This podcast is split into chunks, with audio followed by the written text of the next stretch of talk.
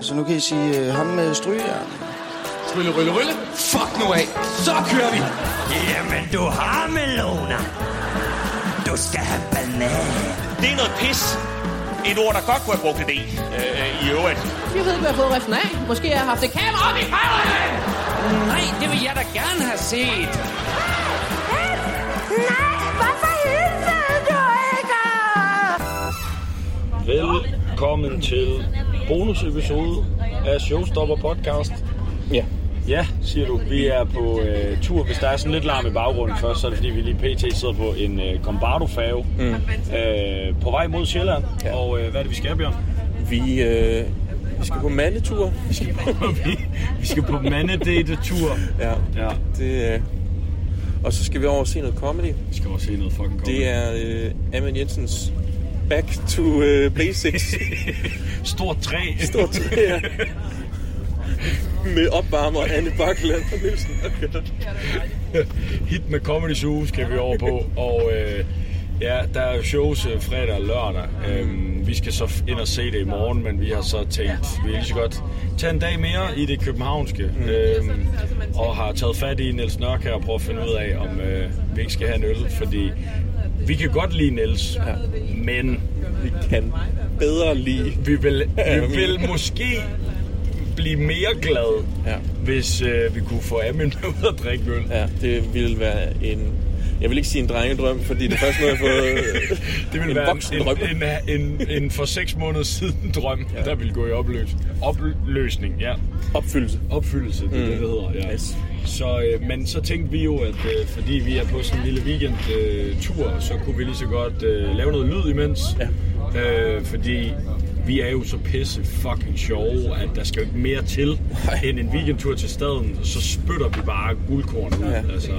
Ja, vi har også nogle ting i tankerne, vi vil gerne prøve at se, om vi kan nå at lave derovre. Ja, det har vi virkelig. Ja. Og det er sådan set derfor. Og nu sidder vi så på Kombardo-færgen på vej til Sjælland og tænker, at vi kan lige så godt bruge tiden lidt produktivt. Ja. Så vi skal kigge på lidt materiale. Ja. Og spændende. Ja, det bliver meget spændende. Ja.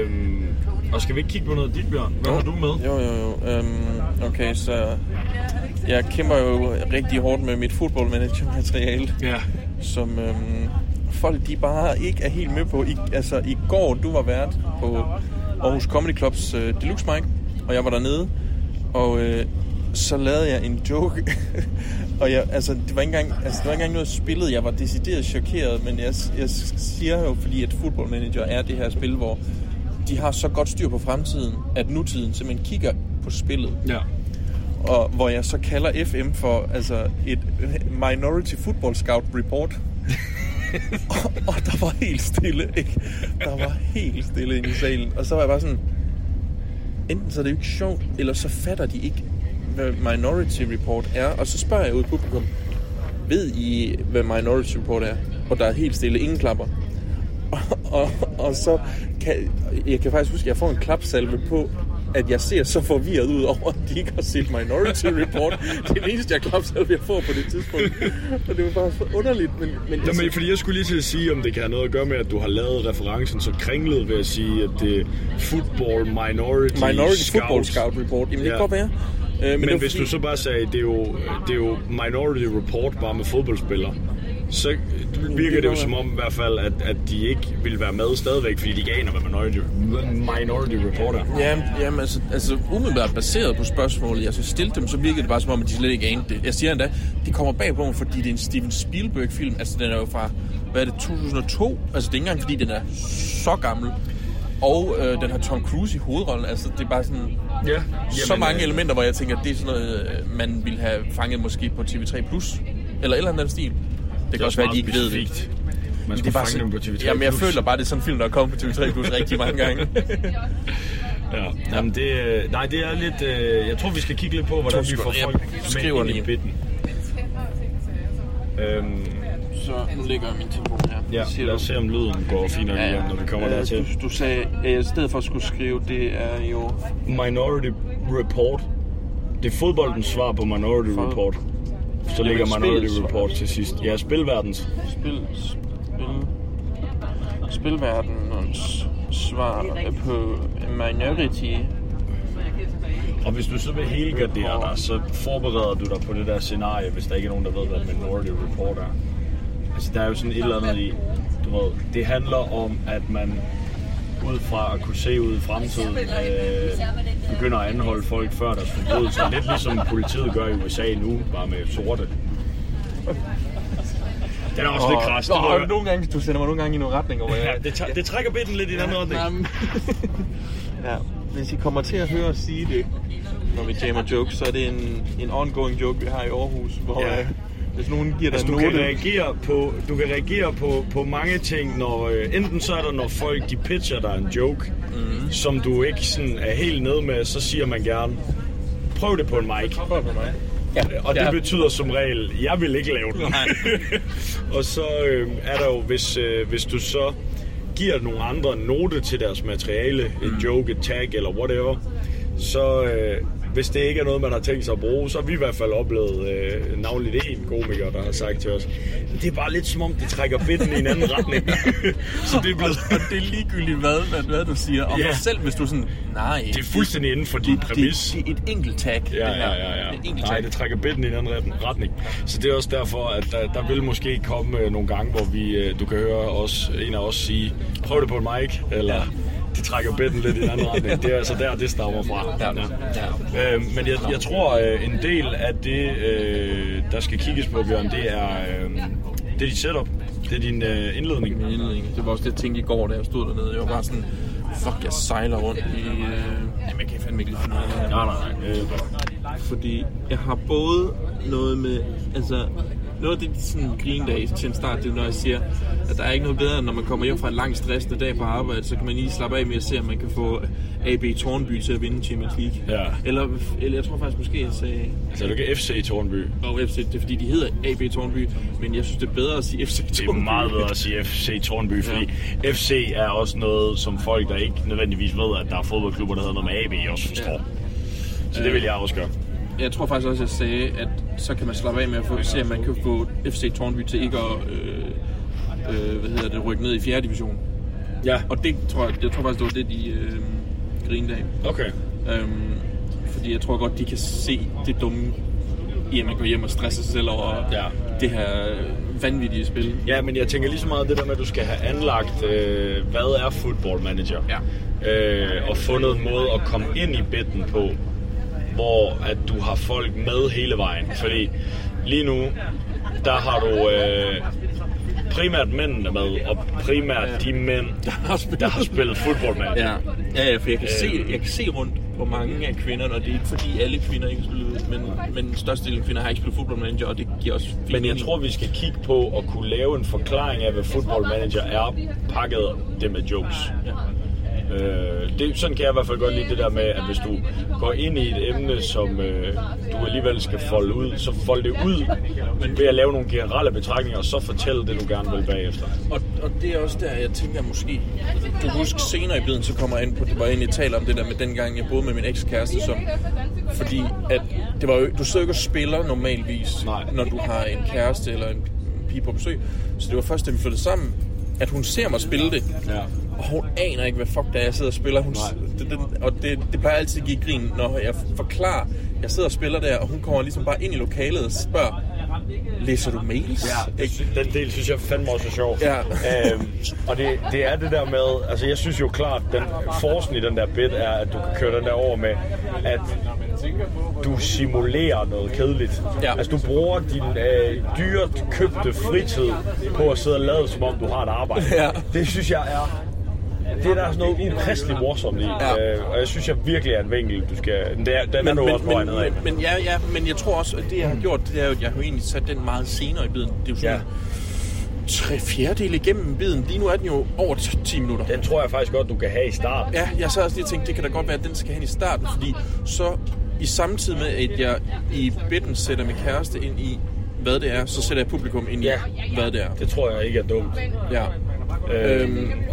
Du kunne godt lave en hurtig eller nogle små hurtige jokes på, men Football Manager, det er jo, og så kunne vi arbejde på nogle små jokes, der kunne forklare det, ikke? Jo, jeg skal lige ned i mit dokument og så se her. Seriøst, en af de ting, jeg også nu elsker at sige rigtig meget, det er, at jeg har spillet så meget Football Manager. Jeg ikke ser mig selv som single, men bare fri på transfermarkedet. Ja, den er også god. Jeg leder efter en ny klub. Små leje opholder også helt fint, men... men det kunne være fint med fast kontrakt. Okay. Ja, men jeg har sagt det til dig før, men den bet der får mig bare til at tænke på langt fra Las Vegas, hvor Kenny finder sammen med Kim, men han er så dødelig jaloux. Og så ender det med, at Kim, hun laver en spillerkontrakt udarbejdet af FIFA, hvor hun så siger, det er noget, du kan forstå. Hvis du skriver under her, og så ejer du mig i 5 år. Og så kan man bare se Kenny, der har været anspændt hele afsnittet, han slapper endelig af sådan... det er det sødeste, nogen nogensinde har gjort for mig. Og så kommer Lars Hjortøj, som råber dødhusbakke 8. Får du så sådan noget transferløn, hvis hun knalder udenom? Det var fandme sjovt. Ja. Ej, det er fandme... Ja, så en eller anden dag. Så den der langt fra Las Vegas podcast der. Ja. Nogen skal jo lave den. Og jamen, det... jeg vil gerne være ham, der laver den. Ja. Men... Okay, så hvis I hører det her, den er taget. Find på noget andet. Da du skrev LV, ja, det, der var sådan LV podcast, det lød bare virkelig fedt, synes jeg. Ja, det er jeg måske ved ikke, rigtigt nok. Det kunne godt være titlen på den. Ja. Det vil også være lidt, altså... Og gemme for folk, hvad den selvfølgelig helt præcis er. Ja, jeg tænkte, hvis den skulle hedde noget, så skulle den jo bare hedde langt fra Las Vegas podcast. Ja, men det kunne så fedt ud på en... Ja, det kunne man jo så lave et form for grafisk udtryk på den facon. Jeg lavede jo også en plakatudgave til dig i går, fordi så var det ikke den, jeg sendte til dig?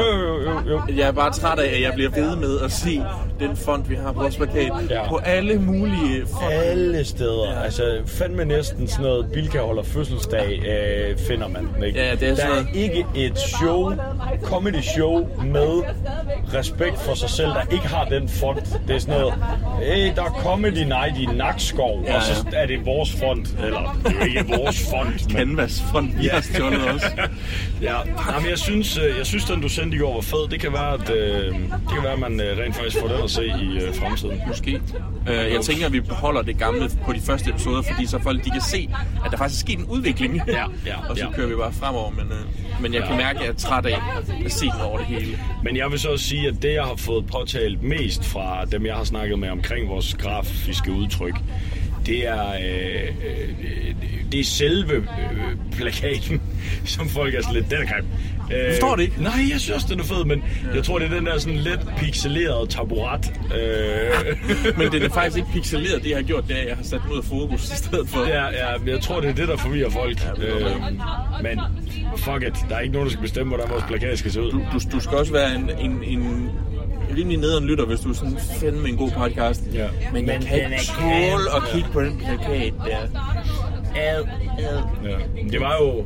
Altså, jeg ved ikke, jeg begyndte først rigtig at lægge mærke til det, da Morten Wigman havde svinede os lidt i sin deling. Skrev, det var en backhanded compliment. Ja, bare de bedre end deres logo.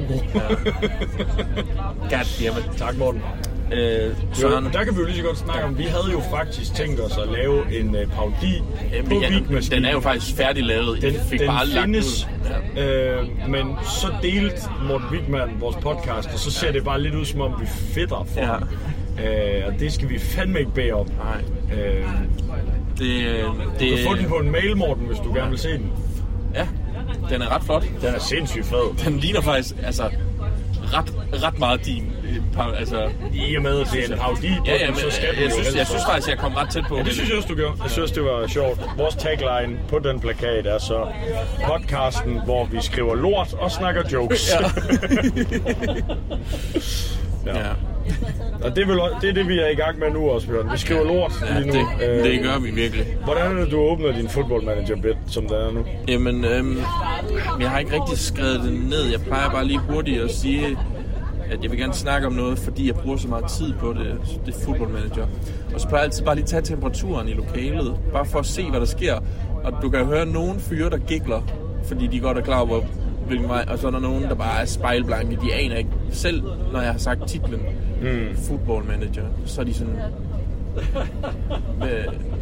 Hvad er football lige i den her kontekst? Er det måske amerikansk fodbold? Eller, altså, jeg tror ikke, de helt altid er med på, og hvad det indebærer at være manager. Nej, for det her football. Kunne man lave sådan et eller andet med, at du siger sådan, for jer, der ikke er med, football manager er jo... hvis... Altså, jeg havde den, hvor jeg sagde, at... ved I, hvad FIFA er? Så sagde de ja. Forestil jer FIFA, men hvor du må kun stå ude på sidelinjen og pege. Ja. Den gav lidt, kan jeg huske, dengang, men jeg kun lavede den ene gang. Men der tænkte jeg også, fordi det var også lidt i de baner, jeg tænkte nu. Det var det der med sådan... forestil jer fodboldspillet FIFA, men i stedet for at spille med... stjernespillere fra hold som Real Madrid og Barcelona og Manchester City, så står du ude ved siden af, så er du træner. Så må du må kun spille som én, og det er ham i dynjakken, der står ude foran.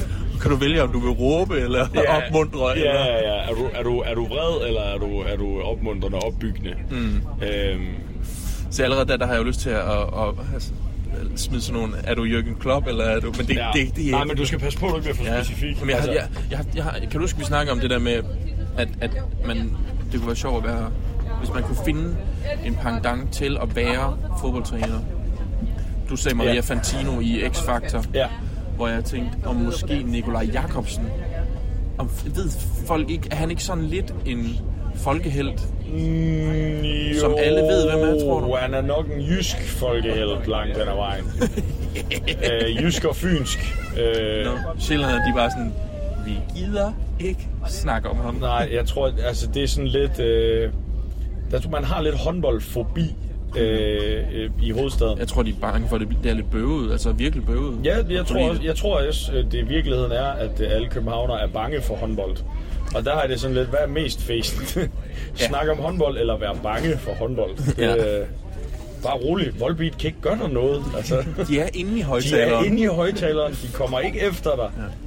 Ja. Og, de er inde i dit hoved for evigt. Måske for evigt. Ja. Nu skal vi... Ej, nu kalder de ud, du. De kalder os ud nu. Der er rædsel direkte ud af din højtaler. Vi beklager meget. Det kommer også bag på os.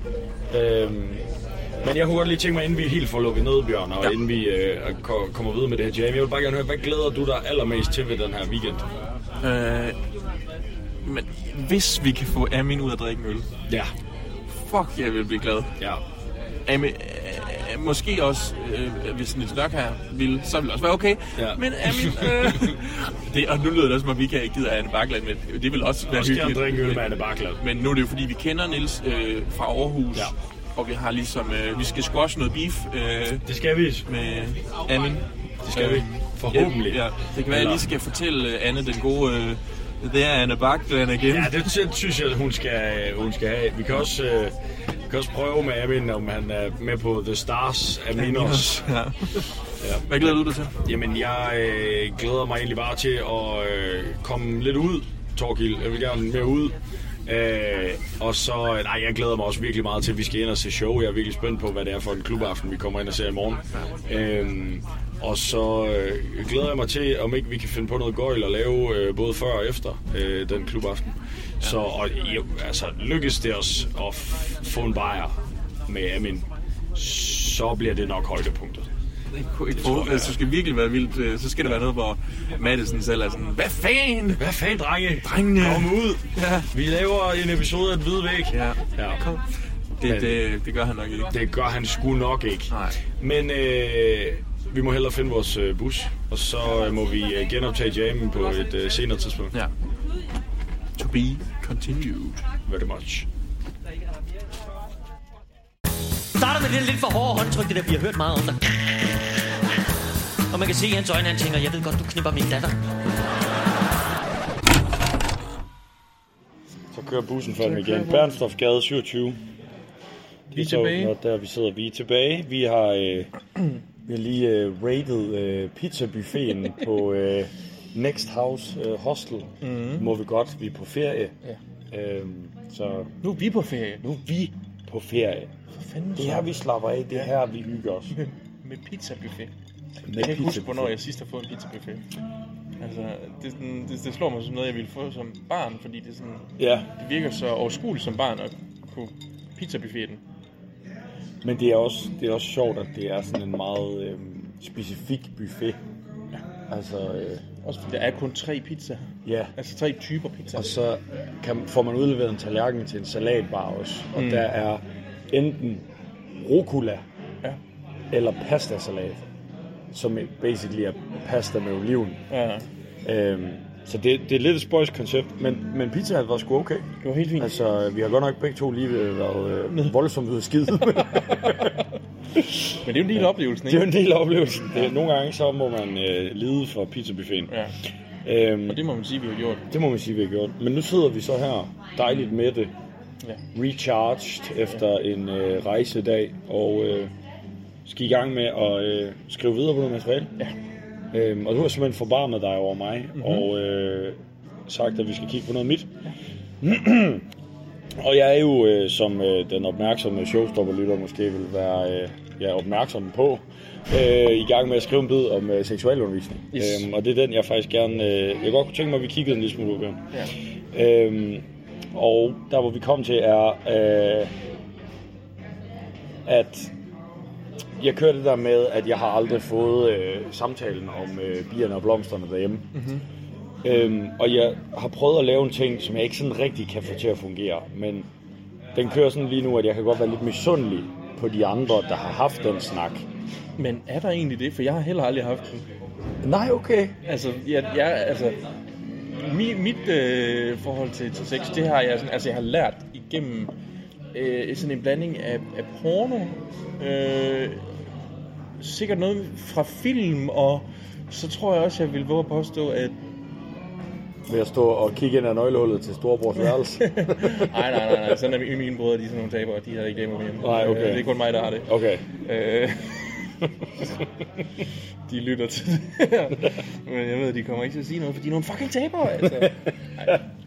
Nej, der var ikke rigtig noget i altså det, jeg kan også huske, jeg blev overrasket over, at kvindens indgang, den var så langt nede. Det, kvindens indgang. Vagin. Ja, jeg kan huske, jeg tænkte, nå, okay. Please, at det kun er i den her jam-kontekst, at du refererer til det som kvindens indgang. Det er ikke sådan noget... Jeg ved ikke, hvorfor jeg ikke følte, jeg måtte sige... Velkommen indenfor, men... tag tøjet af. Nu tænker jeg, vi ser en film, og så går jeg lige ned og leger lidt med din indgang. Bang, bang på.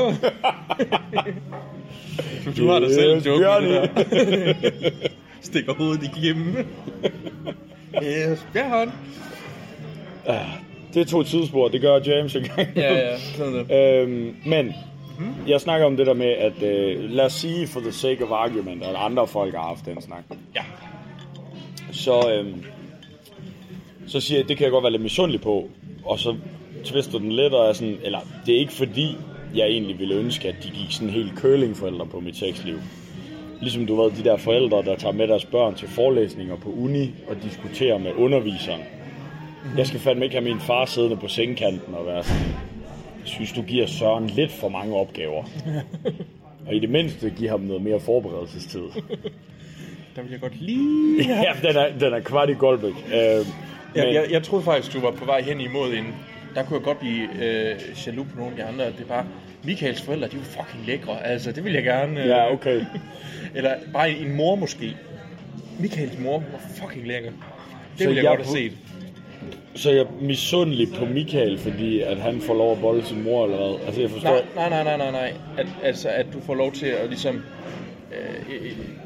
forklaret eller vist i hvert fald af Michaels mor i stedet for. Giver det mening? Ja. Det er hende, der giver mig snakken. Ja, det kan jeg godt se.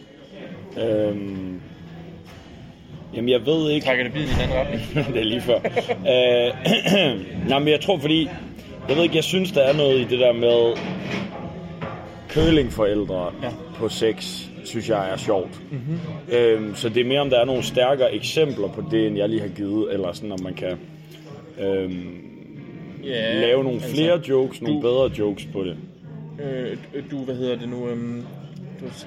Du tænker på de eksempler, så siger du, det når din far han kommer og siger for mange opgaver på en gang, ja, så kunne det måske være sådan noget med, det bliver ikke tykkere, altså ja. Hans fingre er bare ikke længere end det, eller... Nej, nu kommer jeg lige til at tænke på, kan vide om... Han er født med en for kort tunge, hvad vil du have, han skal gøre? Skal jeg gøre det? Så flyt dig. Far, gå ud. Så gør jeg det for dig. Men nu kommer jeg til at tænke på, om der var nogle sexakter, der hed noget med curling. Altså finde på en. Ja. Sexacts. Jeg prøvede lige at google sexact. Curling. Men det er sådan noget toe curling er det. The best sex positions for a toe curling G-spot orgasm. Det er jo sådan nogle jam sessions her, der gør, at man ender op med den mest fucked up browser historik. Og de mest underlige reklamer. Hele verden. Ja. Alt mest sponsoreret indhold er helt Daniel Hoff. Ja. Skud til Hoff, der reklamerer for porno ting hele tiden. Den mand er pissegod til at jamme. Mm. Stuff off its butt. Nej, og måske kan vi også lige nævne som en sidebemærkning midt i den her jam, at vi har faktisk skrevet til vores gode ven Niels Nørk her, og prøve at finde ud af, om ikke vi skal ud og have en bajer med ham. Vi har måske også lidt mere end diskret hentyd til, tag da Amin med. Så tag ham der under armen, hvis du kan have plads til ham. Det, ja. Nå, men tilbage til det her med curling forældre i soveværelset. Jeg kunne godt forestille mig, jeg forestiller mig, at sådan en som Susanne Bjerrehus, hun var en rigtig curlingforælder med sex. Ja. Og kig på den. Kig på fucking Oliver Bjerghus, den kæmpe psykopat. Ja. Og sønnen endnu. Altså, han gør det samme for sin egen søn jo. Ja, men han virker så til gengæld normal. Hvem er dem? Ham der er Oscar. Nå, jamen det kan godt være, ham har jeg faktisk ikke... jeg kan bare huske, jeg hørte om det. Jeg så det ikke. Jeg hørte bare nogen, der snakkede om det. De havde været med i et eller andet program. Og ham... Ja, mig og min far er Oliver Bjerghus. Ja, og ham søn, han bare fortæller om, at der er en eller anden pige, der sådan helt vild og voldsom bare ville give ham et blowjob i en opgang, og så kunne han ikke få noget at stå. Hvor faren bare sådan, ja, det er sådan, det er simpelthen, når de gør det så vildt og voldsomt ud af det blå, så bliver man sådan helt chokeret, så kan man ikke performe. Nej. Altså det er sådan, det er for meget det, samtale, Oliver. Ja, det er måske en meget sjov parallel, det der med sådan, be careful what you wish for, fordi du kunne have du Oliver kunne Bjerghus som du far, bliver den næste, hvor det også bare er sådan noget... Nej, når du skal give et rimjob, så skal du altid huske at slække med uret. Ja. Never go ass to mouth, ikke? Ja, det er måske meget sjovt. Oliver Bjerghus. Fordi han er også stadigvæk et godt... Jeg tror, de fleste ved, hvem han er. Ja. Når jeg hørte Hoffe lave hans reference til, at hvis stemmen inde i hans hoved var Oliver Bjerghus, så ville jeg også forklare, hvorfor han havde herpes. Den giver en del. Ja, okay. Jamen, så ved folk jo nok godt, han er sådan... Er det ikke også Olav? Hvem er det, der laver den der med? At hvis du lægger dig ud i en gyde og tager dine underbukser af, så skal han nok komme på et eller andet tidspunkt. Så kommer han og knæber dig. Ja, hvem fanden er det, der laver den?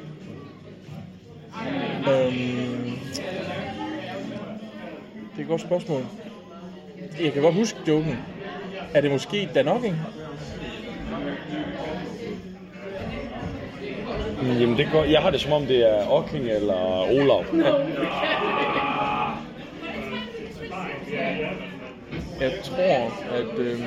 Jeg tror det er Ocking. For helt ærligt. Det går da. Nå, det er også lige meget. Kæft mand, hvad er det for noget svineri dem der ikke har gjort rent efter sig selv der. Bare siddet et sted og spist og så flyttede sig lige pludselig. Men der vil jeg faktisk sige, at jeg skammer mig overhovedet ikke, fordi det var en genial forsvarsmanøvre, fordi et kæmpe irriterende selskab er lige relokeret 4-5 borer ned, fordi der var nogen. Det kan måske også have noget at gøre med, at jeg er skidt i bukser. Ja, jeg sidder bare og accepterer det her over, men det er for de gode James. Jeg troller, jeg har skidt i bukser. Ja, hvad kunne Oliver Bjerghus sige? Altså, det kunne være det der med, husk, når du skal give et rimjob. Skal du altid slække med ud.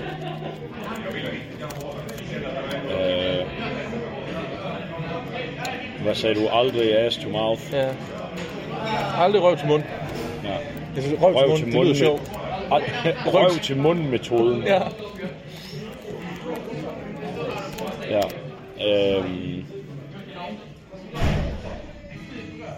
Han kunne godt have sådan et eller andet fucked up slogan. Han på en eller anden måde, så føler jeg bare også godt, at han kunne være typen, der var sådan et...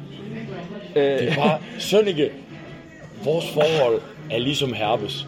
Det er for life. Det er for life.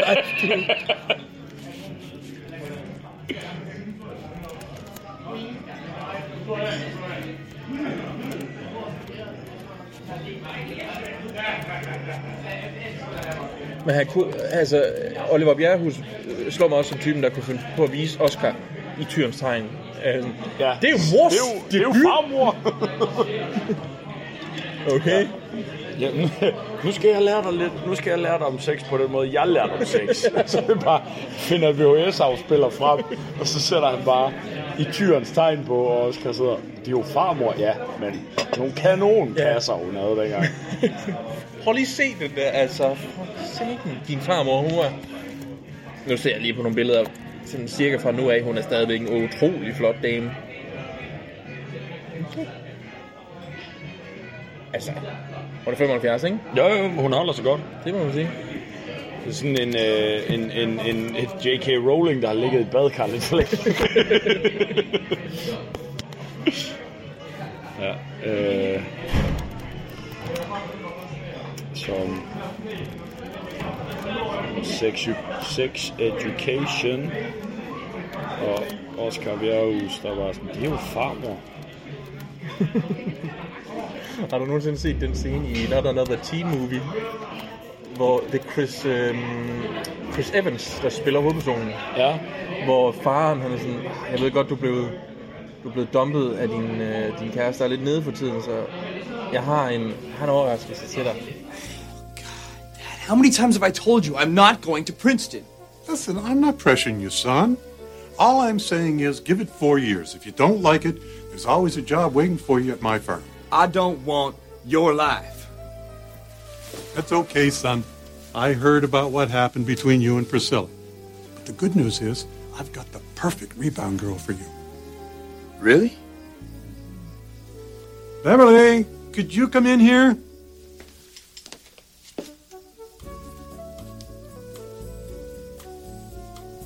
Dad, that's Mom. What do you say, kiddo? I don't want your wife. I'm just going to leave you two alone.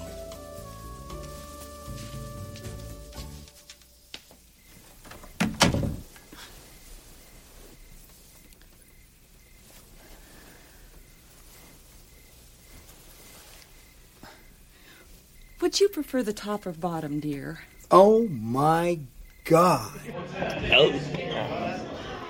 Nej, det kan jeg ikke lige huske, jeg har set. Nå, den er fucking sjov.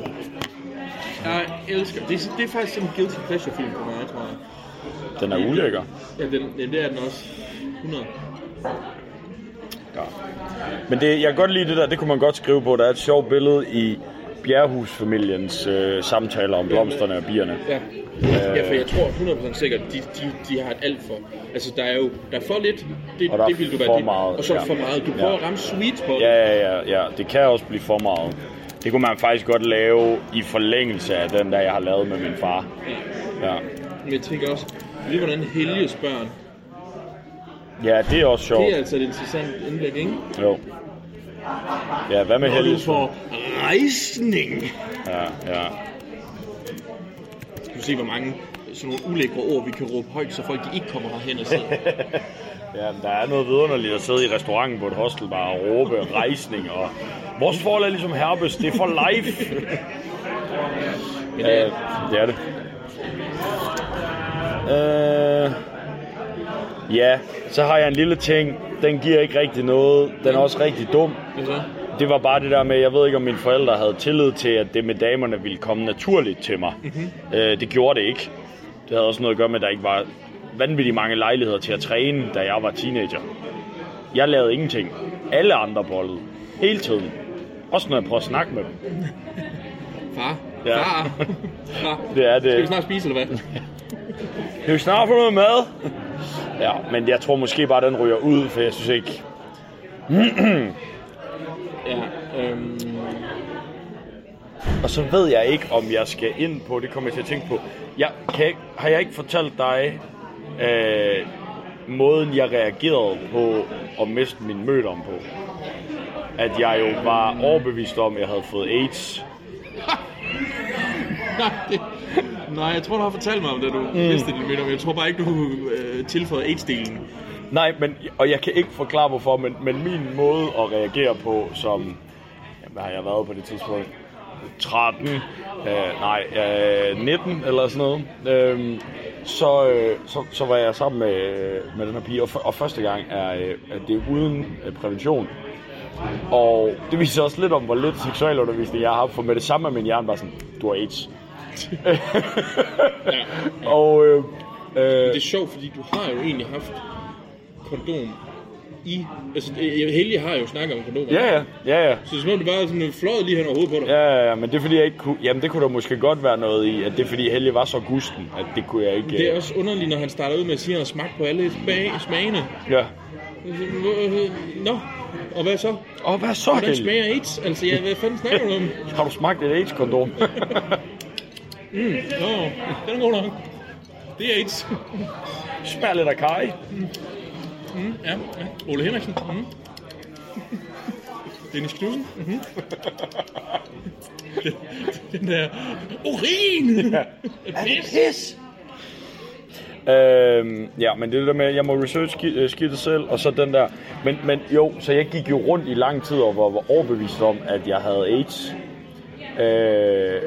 Hvilket er forkert. Man starter vel egentlig med HIV. Men ved du hvad... Fordi jeg gik jo ikke til lægen. Nej. Så ville jeg jo få at vide, om jeg havde... Det var Schrödingers AIDS. Jeg havde Schrödingers AIDS. Men, og det viser også sådan lidt om, hvor fuck nogle konklusioner man kan komme til. Men inde i mit hoved, der var jeg jo bare sådan... Jeg havde jo hørt, at HIV og AIDS var en blødersygdom. Så min måde at teste det på... jeg troede, det var sådan noget... Jamen, jeg er jo ikke en kvinde, altså... Nej, men min måde at teste det på var, at jeg gik og kradsede hul i min myggestik. For så at se, hvis det størknede, så havde jeg jo ikke AIDS. Ja. Men er der noget om det, eller hvad, altså? Du er jo ikke professor. Nej, jeg ved ikke, om det er en reliable test. Sådan 1850'erne test for det. Sådan noget med, hvis den her ile eksploderer. Ja. Men jeg ved ikke, om der kan være noget sjovt, de bare fortæller den historie. Jo. Og så kan det... Jeg synes, det er helt klart, det er sådan en sidenote til specielt helgedelen. Ja, lige præcis, ikke? Jo.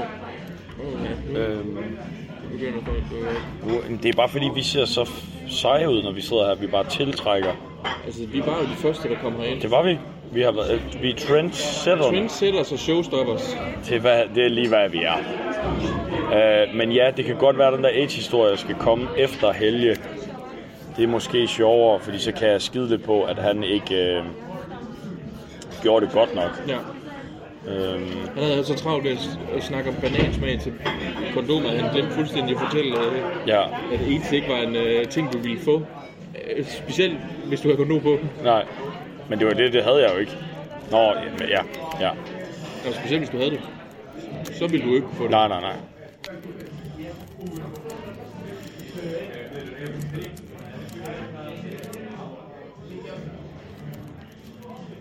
Jeg ved ikke, man kunne også være lidt tarvelig i forhold til hende, og være sådan... Det siger måske også lidt om hende som person, og min første tanke efter at knalde hende, men så må jeg jo have AIDS. Hun er klart bollet en abe hende derovre, det er helt sikkert.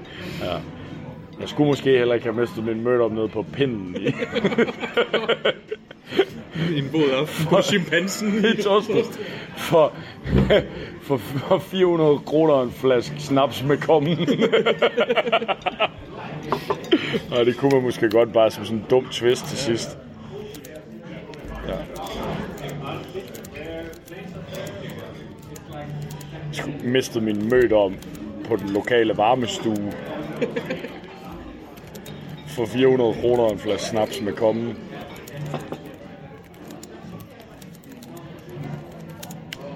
Ja. Det kunne godt være noget. Er der et eller andet sjov i at komme det meget tæt på? At komme? flaske snaps med kommen. Eller jeg var kommen i. Men det er jo dårligt hen for dig, ikke? Det er dig, der får den jo. Nej, jeg giver den. Når du giver den for en flaske? Nå, selvfølgelig. Ja. Godt nok. Jamen, så synes jeg, der er snildt, du nu. Eller en, jeg var kommet i. Hvor kæft, hvor er det dumt. Ja, men det der er med den her bit også, fordi... Så kommer jeg ind på det der med, at Helge gav os lektier for, og vi skulle hjem og prøve det der kondom. Og den del fungerer egentlig fint nok. Det er mærkelige lektier, hvordan vil du tjekke, jeg laver dem? Du tager den ikke med ned i lektiecaféen. Mor spørger, hvad jeg har fået for i skolen i dag. Jeg vil ikke snakke om det. Så var der et eller andet. Jeg ved ikke, om der er et eller andet i det der med, at der var ingen af os drenge, der ville stå ved, at vi havde lavet lektier, men vi havde alle sammen lavet lektier. Der skal næsten være et telltale sign på, at I alle sammen har lavet dem. Altså, at det er sådan noget... Det var sjovt næste dag, fordi man kunne se, hvem det ikke passede på. De gik sådan og tog sig til skridtet. Satan! Ja. Ja, det kunne være sjovt. Og man kunne se det på de andre drenge. Især dem, hvor... det ikke passede. De gik rundt sådan. Så tager sig i skridtet.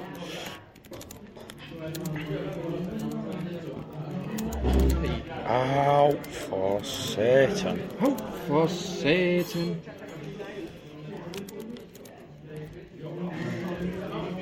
Ja, det er meget sjovt. Men var det dig, jeg snakkede med om det der med, at det kunne også være sådan et eller andet med om...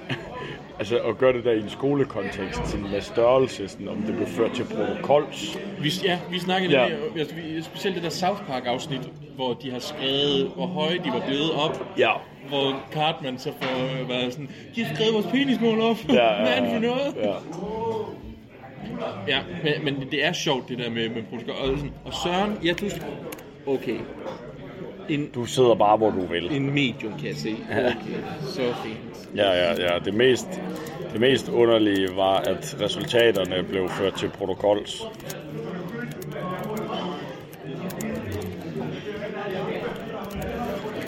Så hele 9. var et akavet navneopråb. Det var så sjovt. Hvis det Helge bare havde sin egen bog, der stod Helges hemmelige... Helges lister. Helges listige liste. Jamen ja, altså du skal helt klart have nogle bogstavrim. Altså sådan... Men Helges hemmelige... Jeg ved ikke, hvad det skal være, det H der. Men jeg kan bare mærke, at jeg vil gerne have 3 H'er. Helges hemmelige... Homobog. Det skal det ikke hedde, men... Helges hemmelige homobog. Og kæft, de dum. Kære dagbog, og i dag var jeg homo.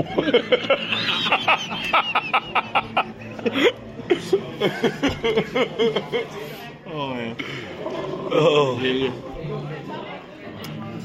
Ja. Det er fandme dumt.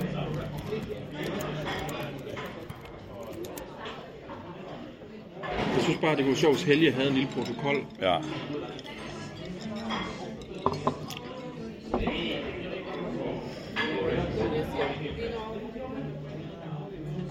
Ja, Helges hemmelige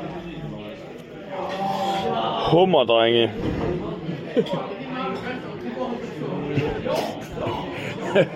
Altså et eller andet over Helges hemmelige homobog.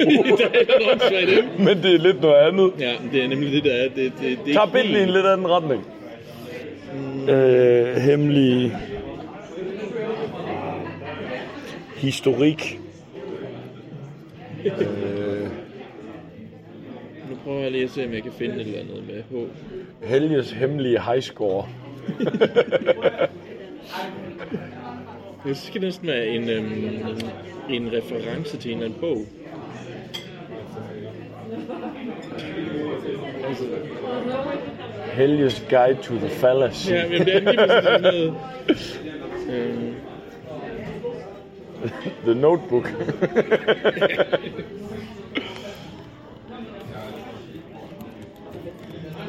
skriver lige som en placeholder Helges hemmelige homobog. Ja, gør det. Så må vi se, hvad der sker. Helges hemmelige hovedmål. Parenthes. Det lille hoved. Hovedmål. Ellers så skal du ændre navnet fuldstændig på ham, så det skal være, han hedder sådan noget Pauls private penissamling, eller noget stil. Jeg er glad for Helge, han skal hedde Helge. Også fordi han hed Helge. Ja, men det gjorde han jo.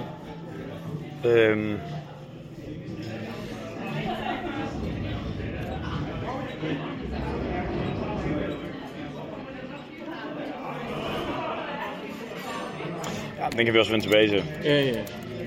Men det er sjovt. Det er sjovt.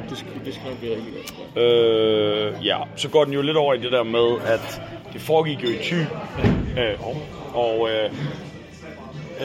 Og jeg ved ikke, den giver ikke så meget, men jeg laver jo det der med, at der var ikke noget af det der seksuelle undervisning, der var henvendt til pigerne. Og det har jo også noget at gøre med, at den kvindelige seksualitet ikke er nået til Thy. Det synes jeg, der er noget sjovt i. Ja. Kvinder er bare en slags mænd, der kunne have hul i. Ja, han synes også, det var nice derovre. Jeg har prøvet sådan med sådan en lille en, det er fint nok at lære pigerne allerede der og blive skuffet i en seksuel kontekst, men den giver ikke noget. Så det kan godt være, den bare skal droppes. Men så er det jo i forlængelse af det der med, at den kvindelige seksualitet ikke er noget til Thy, så siger jeg jo, vi har det med den kvindelige orgasme, som vi har det med moms. Vi tror ikke på det. Ja. Hvilket er ironisk, for i Thy sker ret mange samlejer med regning. Men jeg husker godt, du har en med kontanter under bordet og spyt i hånden og sådan noget. Den kommer efter. Okay. Det er sex i Thy er som at købe en traktor. Det handler om at kende en, der sælger. Og så er det god skik lige at spytte i hånden først, og så skal penge under bordet. Men den det er for meget, eller hvad? Ja, og der er for stort et gap i logic. Det er ikke en god sammenligning. Det er ikke et godt billede. Okay. Så jeg vil gerne have en anden, eller jeg ved ikke, om den bare skal slettes. Fordi den er ret stærk, den der... Hvad med DBA-handler i stedet for traktor?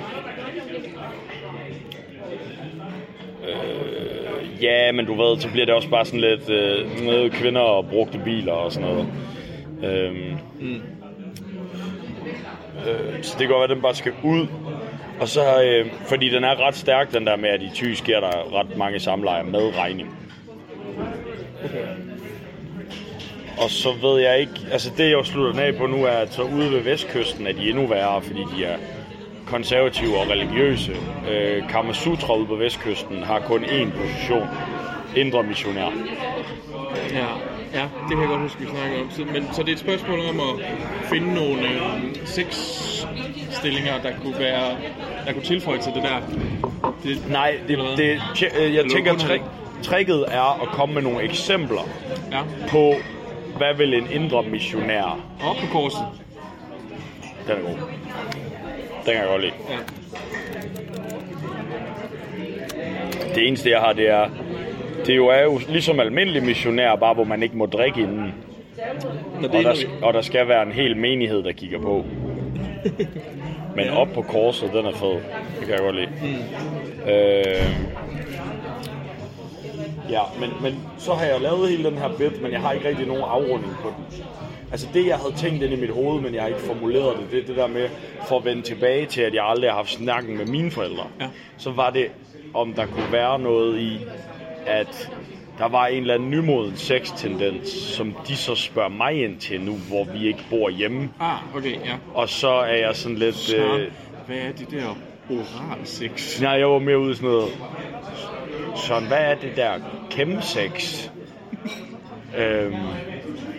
Hvor at jeg så måske ville gå tilbage til sådan et eller andet med, at du ved, det må I fandme selv finde ud af. Men jeg ved ikke, hvordan man gør det sjovt. Men det skal jo næsten være et callback. Altså, du er nødt til at slutte på et callback til noget, han siger, jeg ved, hvad har din far sagt til dig, og videre. Jeg ved det ikke, eller... Jamen, han har nemlig ikke sagt noget. Nej. Så synes jeg næsten, du skal finde din... nej, det kan jeg ikke oversøge. Jeg hader børn. Ja, det gør du. Ja. Men der var måske heller ingen grund til at gå ind og sige det til ham og slå ham. Ja, men så må han lade være med at være et barn. Ja, okay. Kom tilbage om 18 år. Han var ikke nul, ham der. Tæt på. Ja, men jeg kan godt se, hvad du mener. Det kunne være sjovt. Ja, men så skal jeg have etableret noget i starten, jeg kan vende tilbage til. Du skal næsten lukke på sådan noget... Men jeg ved, fordi det er lige før, så jeg ved ikke, om den bare... Nej, den står måske lidt og flagrer, hvis jeg bare lukker på det der med sex med regning. Jeg ved ikke, om det kunne være sjovt at lave sådan to, hvor at din far, han siger, det jeg jo gør ved mor... Og så lukker du med, det jeg jo gør ved mor, når han spørger om et eller andet. Altså, det er dumt, ikke? Men jeg tror, det er tilstrækkeligt dumt, at folk kunne være med på, at det... Står der albue? Satan. Din albue har været hjemme med Patrick og sovet. Ja, det har den. Ja.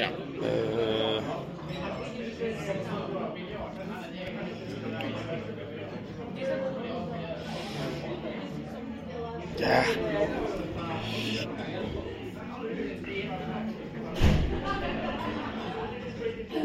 Jeg tror ikke, min farmor nogensinde har bollet. Det er ikke noget. De har ikke haft snakken.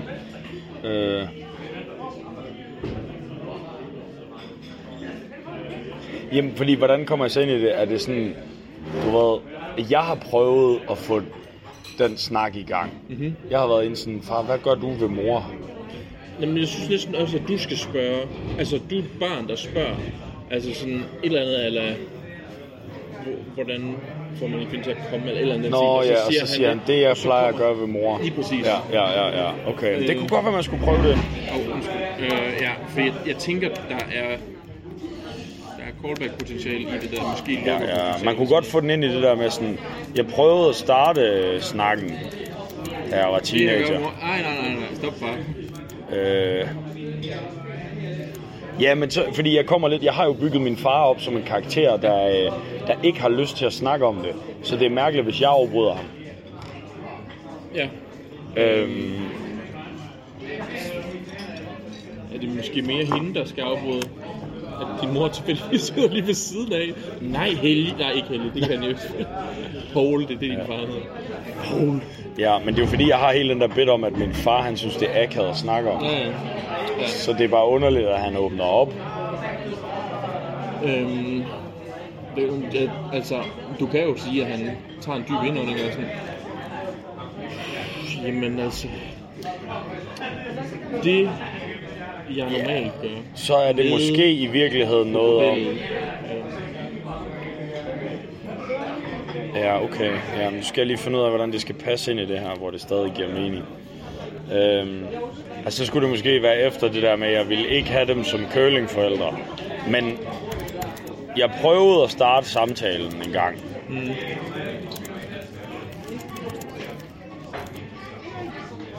Med min far. Jeg spurgte...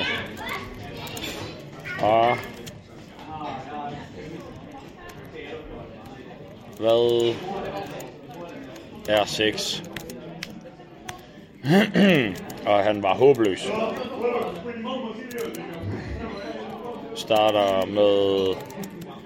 Altså, forklar det på en... Altså, forklar det på en måde, som er det sidste, jeg vil høre.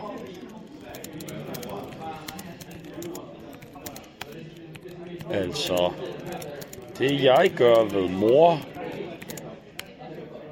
Og så kan det godt være mig, der stopper den, ikke? Mm, jo. Ja. Stop. Mere objektivt. Stop. Mere generelt. Og så kunne den til sidst være sådan noget med, at... men sex udvikler sig jo med tiden. Der kommer nye begreber. Den anden dag kom min far helt alvorlig hen og spurgte meget forsigtigt. Søren, hvad er det der chemsex? Jo, altså, det jeg plejer at gøre ved mor. Din, du kan høre det også. Det der, det kan kun blive godt, ja. Eller i hvert fald give et... Det prøver vi sgu. Ja. Det prøver vi sgu. Ja. Fedt, så skal der bare plottes lidt på ind i midten også. Men den er også ved at være 10 minutter. Det er jo godt. Mm. Så kan du bare korte ned. Så bliver det en tight 5 eller 10 i hvert fald. Jeg tror, den lander på tight 7, når vi forhåbentlig når dertil. Ja. Men der er masser at gå videre med. Ja. Se mig, jeg er homo. Jeg kan lide store pikkemænd i røven. Hvor er de 12 andre?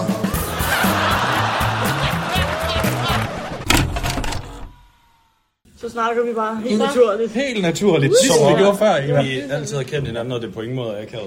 Det var bare startet en podcast med i det hele. Men vi sidder på Comedy Zoo. Det gør vi. Vi løb ind i Gritt Jakobsen og Eva Gin. Ja. Og pænt goddag.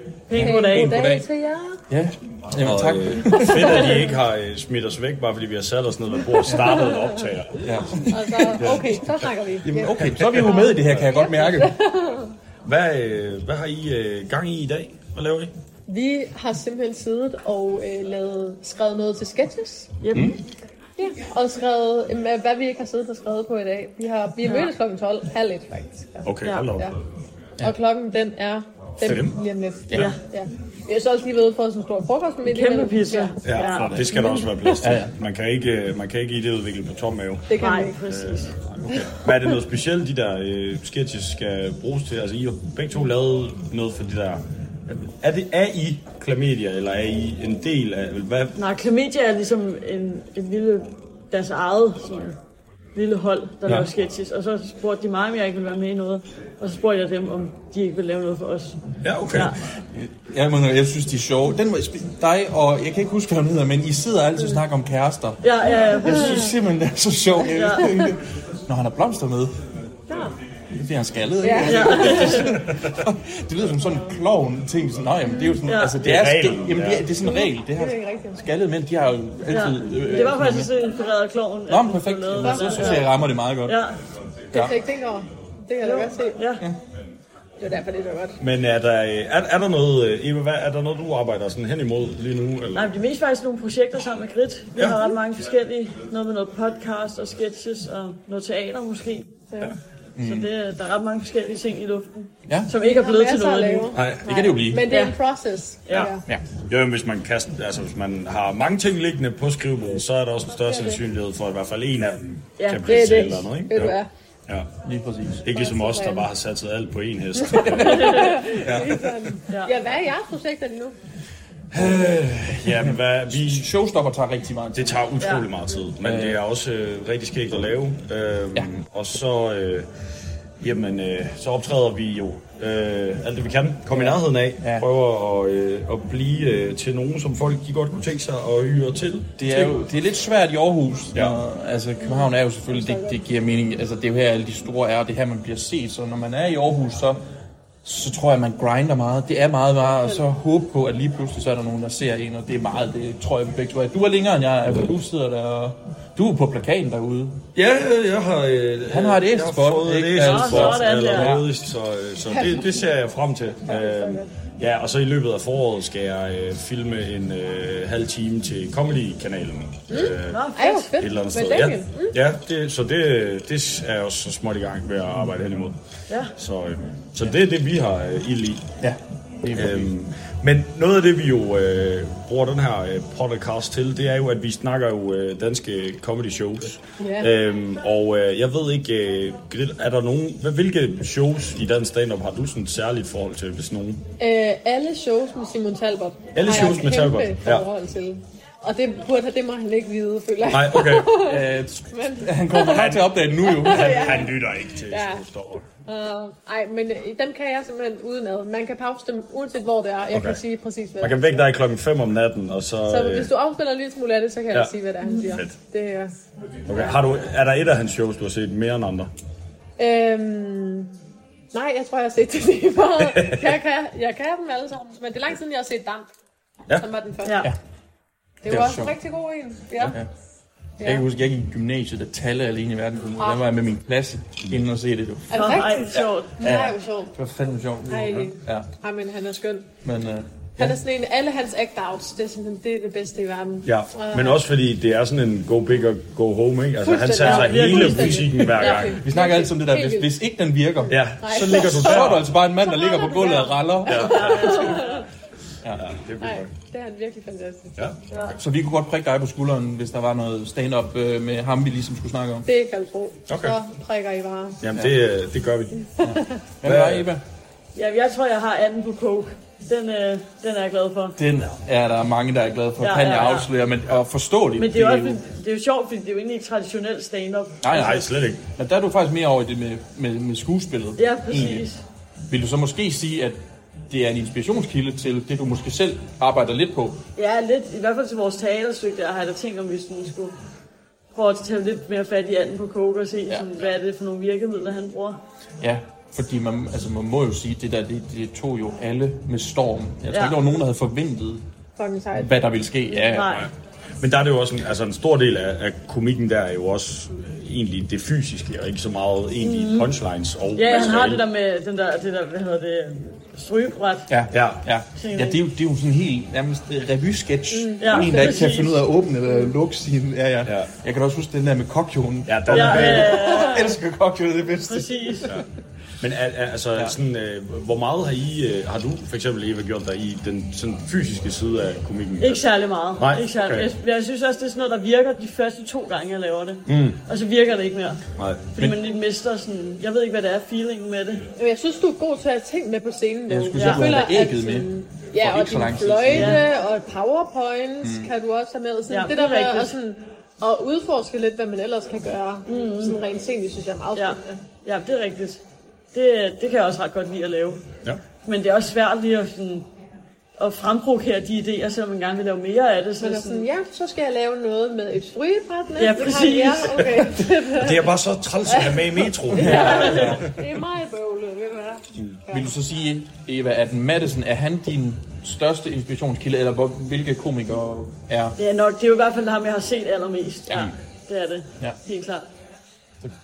Hvem har du ellers, sådan, hvis du skulle have en anden, tredje, mest set? Jeg har mest bare set de der store, altså Mikke Øgendahl og Rune Klagen og Hans Madsen, de gode gamle der. De gode gamle. Ja. Jamen, det er også, det er helt klart, det, når vi snakker med folk, de har også set de er jo samtlige Comic Origin Stories. Ja. Det baserer sig jo enten på en DVD med Klagen, Høgendal eller Madsen.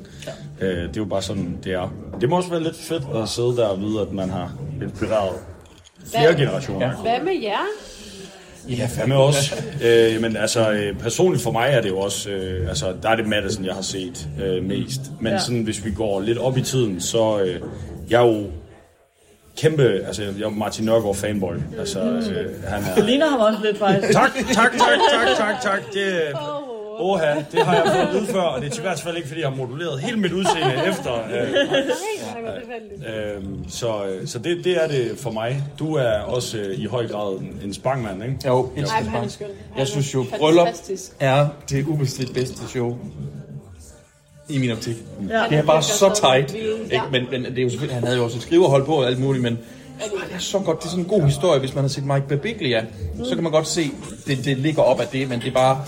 Den der lange historie, der ikke rigtig...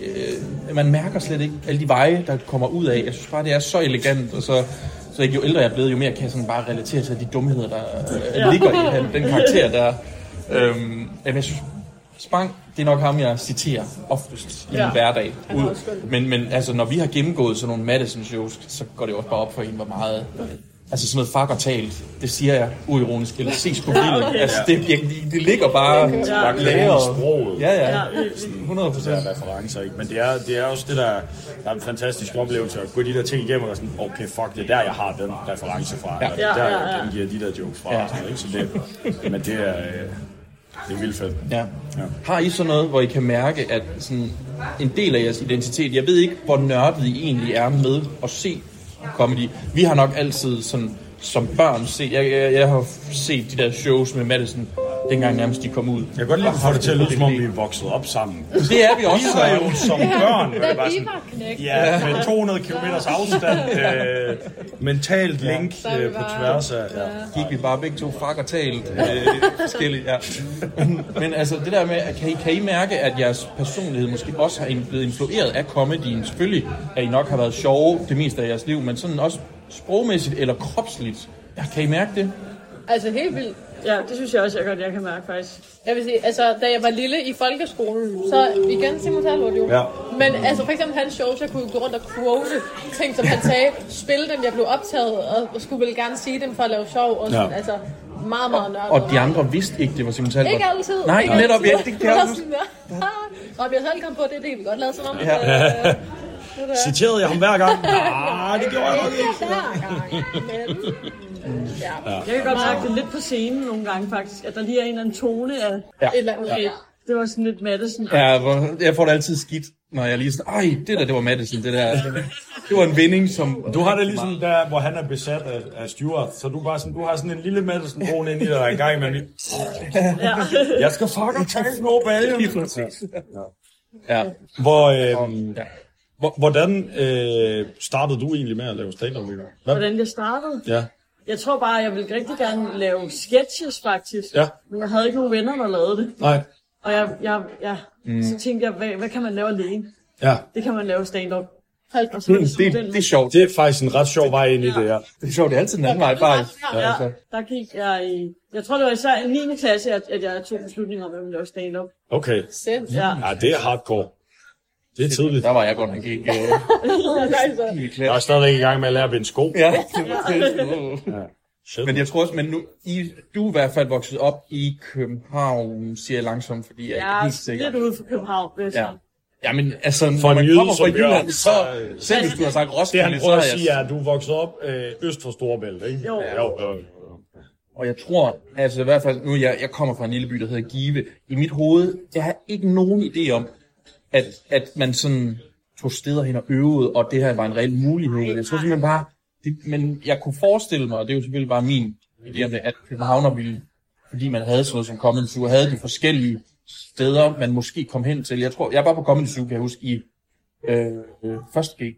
Ja. Det var første gang, jeg var på en Comedy Club, og jeg så Geo. Ja. Helt vanvittigt altså. Ikke? Men det var der, jeg gik op for mig, okay, der er faktisk nye mennesker. Jeg kan huske, der var en debutant på dengang. Der er nye mennesker, der kan få lov til det her. Okay, så kunne det her måske være en mulighed, fordi førhen der var bare sådan, jeg troede folk gik op, og så sagde de bare noget i en time. Det er klart. Ja, men hvad skulle man ellers? Det virker jo som et vanvittigt koncept. At folk de bruger et år på at øve en times materiale. Og, men jeg tror også, jeg fandt ret hurtigt fup i farvandet, som det hjælper ret meget med det der med, sådan, skriver man og sådan... Ja. Ja. Hvordan kom open mic, hvad er det for noget, det snakker de meget om i podcast. Og sådan, så skrev jeg ned hver gang, de nævnte en navn på en open mic, og hvis de nævnte hvad tidspunkt, og tid på ugen. Okay, så du har simpelthen... Det er fandme cool. Det er meget... Det er en, der vil det. Eva, hvis nu at der er nogen, der sidder, der ikke ved, hvad Football Manager er, kan du hurtigt lige forklare mig? Ja, det er sådan en podcast, hvor det er to komikere, Mikkel Malmberg og Morten Wigman, som så inviterer en anden komiker til at snakke bare. Det er bare en løs snak. Ja. Og så har de nogle segmenter nogle gange, man skal ikke lave. Men vi har jo stjålet en af dem, der her What Up In Your Life. Vi starter altid lige med What Up In Your Life. Bare lige for at høre, hvor vi er henne. Men Hvad med dig? Hvordan kom du i gang med at stand up? Altså, hvad fik dig til at gå op på den der første mic? Jeg gik på skuespillerhøjskole og troede lidt, at jeg skulle sådan noget der. Lave sketches? Nej, det var ikke. Nej, jeg tror... Shakespeare. Det var fandme... Altså, jeg tror, at jeg har altid elsket stand-up rigtig meget, og nok inderst inden tænkte, at jeg godt ville lave stand-up. Men der er også et langt stykke fra at tænke, man gerne vil gøre det, til at gøre det. Så jeg gik i lang tid, troede jeg skulle lave skuespil, så gik jeg på skuespillerhøjskole, og så tror jeg bare, at jeg tog altid de sjove karakterer, jeg ville kun være hende, der kunne få grinet. Og så var der open mics på skuespillerhøjskolen, hvor alle drengene gik op med enten et digt eller lavede stand-up. Okay. Og så tænkte jeg, fuck, hvis de tør, har jeg fandme også. Og så gik jeg egentlig op til sådan en mic og lavede stand-up. Med alle mine venner jo. Ja. Hvor gammel var du på det tidspunkt, den første open mic? Der var jeg 20. 20? Ja. Så. Gik det godt? Jamen, det var alle mine venner. Jeg havde bedt dem om at grine, så der var jo ikke noget der. Okay, fedt. Så et halvt år efter, så tog jeg på Albert, og så havde jeg debut. Hvad år er det? 2020. Okay, nå, så har vi i hvert fald været i gang der, kan man sige. Ja. Jeg kan ikke huske at have set det. Nej, måske 21. Nå, det lyder lige midt i corona. Ja, det var lige efter corona. Ja, okay. Ja, jeg ved ikke. Spændende. Ja. Det har jo næsten været sådan noget med, hvor du skulle stå op på den scene, eller sidde ned, så, eller hvad? Jeg kan huske, der var et tidspunkt, hvor, men jeg kan huske på Alberts, der på et tidspunkt, så havde vi en scene, der var der var 20 centimeter høj. Fordi lige så snart den var, så måtte du... Når du var hævet, så var man på et andet niveau, og så behøvede vi ikke have mundbindet på. Nej. Eller også, så skulle vi sidde på et stol. Jeg ved ikke, om det var sådan i København. Nej, vi havde ikke det der med stolene, tror jeg. Nej, men jeg tror også ofte, I er hævet allerede, men Alberts er jo bare flat. Så det var sådan en lille bitte en, og det var sådan et stykke pap, du stod på, og så det var sådan, nu er det en scene. Men det var ikke den tid. Det tror jeg faktisk, det var. Ja. Jeg tror ikke, jeg styrte over det. Jeg havde aldrig nogensinde set sådan en scene. Og du havde ikke været på Alberts? Jeg vidste slet ikke, hvad en open mic var. Og alt. Okay, så du bad bare ind? Nej, men jeg skrev rundt til... Jeg tror faktisk bare, jeg skrev til... Jeg googlede open mics Aarhus. Så kom Alberts op, så googlede jeg bare en mail til Alberts, hvor de var sådan, det er ikke os. Nej, det er en komiker, du skal skrive til os. Så fik jeg for lov til at få. Hvem skrev du til? Jeg tror faktisk, det var... Var det Flensborg på det tidspunkt? Det må det have været, at Eva, hun har lyttet til podcasten, hvor folk, de, nu forventer hun, de sidder der. Hvem skal jeg i Aarhus? Ja. Så endte jeg med at skrive til Flensborg, hvor han bare skrev, fedt, du på. Du får din debut der. Og der var jeg jo ikke klar over, han skriver ikke, du har 5 minutter. Nej. Så er jeg sådan, fedt, jeg har skrevet et kvarter. Der kommer en halv time. På i 5 minutter, så begynder Flensborg at lave sådan med fingrene, sådan, hvor han lige rounder op, sådan, yes, on the clock. Fuck, ikke, min callbacks stadig i gang med mit setup. Så lige, jeg begynder bare at snakke hurtigere og hurtigere. Jeg tror ikke sådan, jeg tænker, jeg kan ikke bare komme hen til slutningen, jeg har slet ikke finde ud af, hvordan man cutter noget af. Nej. Så jeg endte bare med at... Røvle 10 minutter ind i 1 minut. Det lød lidt som, altså da du startede, der lavede du lavede også 10 minutter på din debut. Jeg lavede 12 minutter på min debut. Det var Johnny Robertsons værtsdebut. Nej. Og jeg kan huske, jeg havde selvfølgelig også 5 minutter. Jeg havde øvet det, men altså, og det gik rigtig godt, så lige pludselig fik jeg bare strukket det ud. Vi hyggede mig så meget op på scenen. Jeg husker, Ane Høgsberg var på efter mig. Hun var rasende. Hun var rasende over ham her debutanten. Han bare havde brugt 12 minutter. Og jeg tror, fordi Johnny har været ny, så har han nok ikke lige helt kunne finde ud af, hvordan hiver man nogen ned fra scenen. Nej, det er også virkelig... Selv den dag i dag er det jo svært. Vi har i Aarhus en ældre dame, der hedder Lise Rytter, som er sådan noget 80. Og til en start, så kunne hun ikke finde ud af det der med tid, så hun sådan, kan du ikke bare gå op og hive mig ned? Og sådan, det går ikke, at jeg skal komme op sådan en stor vært, der bare sådan... Ja, fordi hun er virkelig god, ikke? Hun får folk virkelig meget med. Det er sindssygt sjovt, de ting, hun fortæller om sådan en ældre dame. Men at jeg så bare kommer op og sådan, så skal du lige så også hjem bare. Så nu har hun et lille æggeur med, der ringer. Men hun siger så altså alligevel altid, at æggeuret er der, fordi at hun må ikke være sjov længere, og nu skal hun ned. Hvilket er sådan lidt, når man kommer op som det var mig, der smed hende af. Det var mig, der besluttede, hun ikke skulle. Men jeg tænker, kunne man ikke bare tage en kittel på, og så ville det se officielt ud, at man så nu skal du ned. Ja. Så er der kaffe hernede. Ja. Nej, men det jeg tænker også, der er sådan lidt, du siger, hvis hun er 80, og når man er oppe i den alder, så er der ret stor forskel på, om du bedømmer rigtigt med få års forskel, ikke? Altså sådan... Hun er 79, for jeg skal være med til hendes 80 års comedy show. Hun har stablet 80 års comedy show på benene. Ej, hvor sjovt. Ja, og så var hun bare sådan, vil du være med? Selvfølgelig vil jeg da være med, jeg gerne være med til dit 80 år. Jeg kan godt lide, når vi slutter. Vil du være med? Jamen lad os være ærlig, det er lidt derhenne, vi er. Ses senere. Vi ses senere. Hej. Senere. Han er med på nok. Nå, okay. Ja. Det var Kasper Porsdal, der gik forbi, bare lige sådan lidt. Men hvad hedder det? Fik vi spurgt dig, Eva, din debut specifikt? Ja. Hvor foregik det? Det var på Huset. Huset? Ja, dengang det var nede i Brætspilscaféen. Eller sådan nede i kælderen. Nå, lige der til venstre ned. Ja, præcis. Ja. Kan du sådan der være det? Det var Haya Reyes. Laver han stadig stand-up? Han laver ikke rigtig stand-up mere. Nej. Han gør lige en gang med. Ja, men jeg havde udset mig specifikt ham, fordi at han sådan virkede sød. ikke dig, men... Hvordan udser man så det?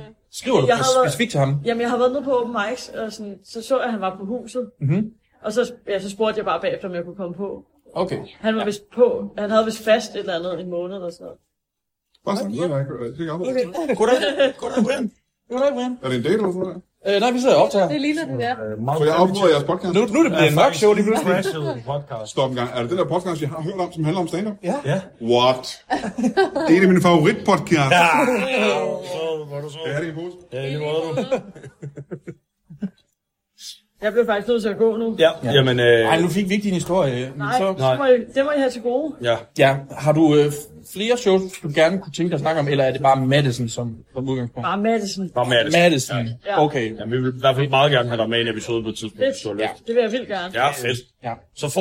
Så får vi den fulde historie om huset i byen på den aften. Gik det godt? Gik det skidt? Ja. Ingen ved det. Eller, det er lidt af en cliffhanger. Ja, det må man sige. Ja. Nå. Men jamen, tusind tak, fordi vi måtte forstyrre jeres jam. Ja, det var så lidt. Super hyggeligt. Tak, fordi I gad være med. Ja. Tak, fordi I hørte det. Kors.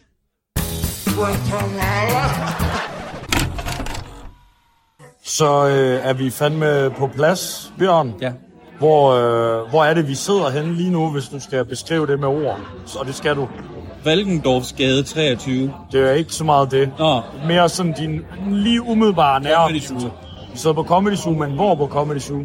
Forreste række, helt ude til venstre publikumsmæssigt. Ja, der hvor man som regel ikke vil befinde sig som et publikum til stand-up, hvis ikke man kan lide at blive drillet. Men til gengæld sidder vi og har masser af comebacks. Ja. Hvis nogen af dem skulle prøve på noget. Ja, det har vi. Og jeg ved jo, at Christian Hemmingsen, fordi vi talte med ham i går, han har en bid, hvor han siger, tag i snus. Og der var åbenbart en, der råbte rigtig meget tilbage til ham, så nu har jeg tænkt mig selvfølgelig klart at bare råbe alt det, jeg kan. Ja, og bare snakke helt om snus, selvom jeg ikke tager det. Ja, det lyder rigtig irriterende. Ja. Du lyder på mange måder som det værste publikum, man kan have til et stand-up show. Ja, og det er også min plan at prøve at være det. Ja, okay. Jeg er rigtig træt af, at jeg sidder meget tæt på dig så. Men det har jeg generelt været lige siden vi kom ind på Comedy Zoo, hvor du har været sådan... Du har name-droppet i døren for at få de rigtige pladser. Ja, der... Og så sagde du sågar til den stakkels unge dame, der anviste vores plads, hvor der jo er 2 ledige stole, at hvis du lige finder et par søde piger, må du godt sætte dem her. Ja, og det fortryder jeg overhovedet ikke. Nej. Nu, det interessante er mere faktisk, hvem hun kommer til at sætte ham. Ja, fordi hvis hun hader mig nu, så sætter hun helt klart 2 mænd af min størrelse. Altså, jeg hader dig, og jeg kunne godt finde på at sætte Amins publikum ved siden af Amins publikum. Ja. Som jo er også 2. Ja. Jamen, ja. Men prøv at høre. Jeg er bare ved at blive gammel, og det er sådan noget, min far ville sige, og jeg fortryder intet, må jeg indrømme. Jeg fortryder det ikke engang. Du er jo, du er jo kvart i MeToo. Ja. Nej, ja, hold da op. Nu stopper du. Kvart i MeToo. Så havde jeg sat hende på mit lår, mens jeg sagde... Skal du høre den historie, lille skat? Ja. Skal du høre? Sæt dig på pappas skød, så skal du... Men nej, vi sidder her, der er en halv time til showstart. Mm-hmm. Og vi kan vel lige hurtigt vende. Hvad har vi brugt lørdagen på, Bjørn? Vi har brugt lørdagen på både at optage en lille smule til det her. Det har I... Måske hørt, måske ikke hørt, måske kommer det efter. Vi talte hurtigt med Gritt Jakobsen og Eva, som sad her, det ved I, måske ved I det ikke. Og så har vi skudt en lille smule til Showstopper, men en videosnæs. Jeps, vi grener ud, vi går i videosketchens tegn, og det kan man godt sige. Ja, det kan man sagtens sige. Og det håber vi bliver sjovt. Det var sjovt at lave det. Det var rigtig sjovt at lave det. Ja. Også selvom jeg var nødt til at sætte mig ned på numsen på vejen. Ja, det var koldt. Det var rigtig koldt. Det så også fjollet ud. Så fordi det var lige ude foran Comedy Zoo, hvor rigtig mange af de mennesker... Vi kender og godt kan lide og ser op til sidder. Ja. Men nogle gange så bliver man nødt til at få det skud, man vil have. Ja. Og det var det, vi gik med. Og vi håber, det bliver fedt. Ja. Hvad forventer du dig af det her show, Bjørn? Det er sjovt, ikke? Jeg tror, Amin ikke kommer til at lave så mange parodier. Sådan som vi forstod det i går, i hvert fald på Niels, så har Amin ikke taget sin mundharmonika med. Nej, han kører uden sikkerhedsnet i dag, uden støttehjul. Ja, så jeg tænker, det bliver ren jokes, men jeg ved jo, fordi vi var her i går, at han slutter på den historie, som vi så godt nok hørte, fordi vi var på Comedy-prisen. Men jeg havde nok tænkt, der ville være nogle anekdoter. Måske nogle parodier. Ja. Og så Jeg er spændt på, hvor mange... Måske nogle præmisser, der er lidt forceret. Det er jo det, vi har umiddelbart tænkt, ja, når vi har snakket om nogle shows. Jeg er spændt på, hvor mange deciderede jokes, der er i hans sæt. Ja. Jeg har jo sådan nogenlunde idé om, hvad det er, Niels tager med i dag, tror jeg. Ja. Det glæder jeg mig til, fordi det er altid sjovt. Ja. Jeg ved ikke med Anne Barkland, men jeg formoder, det må være meget af det, der skal være med i hendes nye show.